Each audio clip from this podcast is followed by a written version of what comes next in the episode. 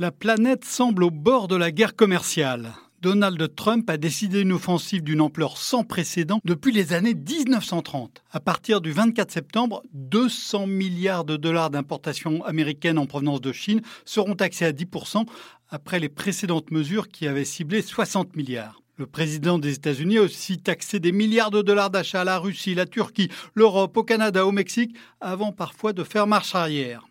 Mais sa première cible, elle n'est pas commerciale, elle n'est pas économique, elle est d'abord politique. Trump cherche d'abord à convaincre 16 électeurs, et si possible quelques autres, de voter pour les candidats républicains aux élections de mi-mandat qui renouvelleront toute la Chambre des représentants et le tiers du Sénat dans moins de deux mois. Après avoir vanté le protectionnisme comme outil de reconquête industrielle lors de sa campagne présidentielle, eh bien, il le met en œuvre à l'approche de la campagne législative.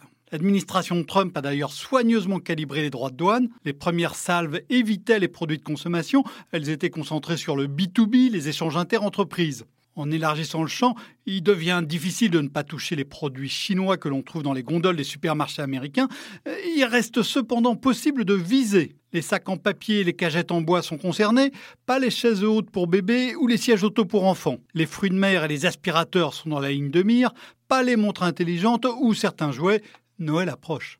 Il est même possible que le consommateur américain ressente finalement peu la hausse des prix car les distributeurs qui devront payer ces droits de douane sont souvent en concurrence frontale, tout comme les industriels frappés par le renchérissement de leurs fournitures. Ils hésiteront donc à relever leurs prix, leurs marges pourraient certes alors souffrir, mais elles viennent justement d'être gonflées par la baisse massive de l'impôt sur les sociétés décidée par le même Donald Trump.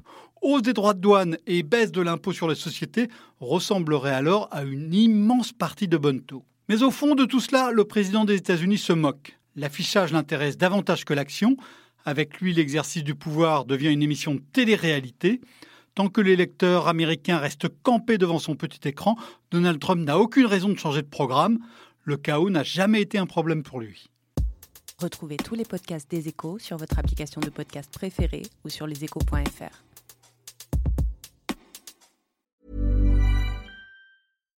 Hi, I'm Daniel, founder of Pretty Litter. Cats and cat owners deserve better than any old fashioned litter. That's why I teamed up with scientists and veterinarians to create Pretty Litter. Its innovative crystal formula has superior odor control and weighs up to 80% less than clay litter.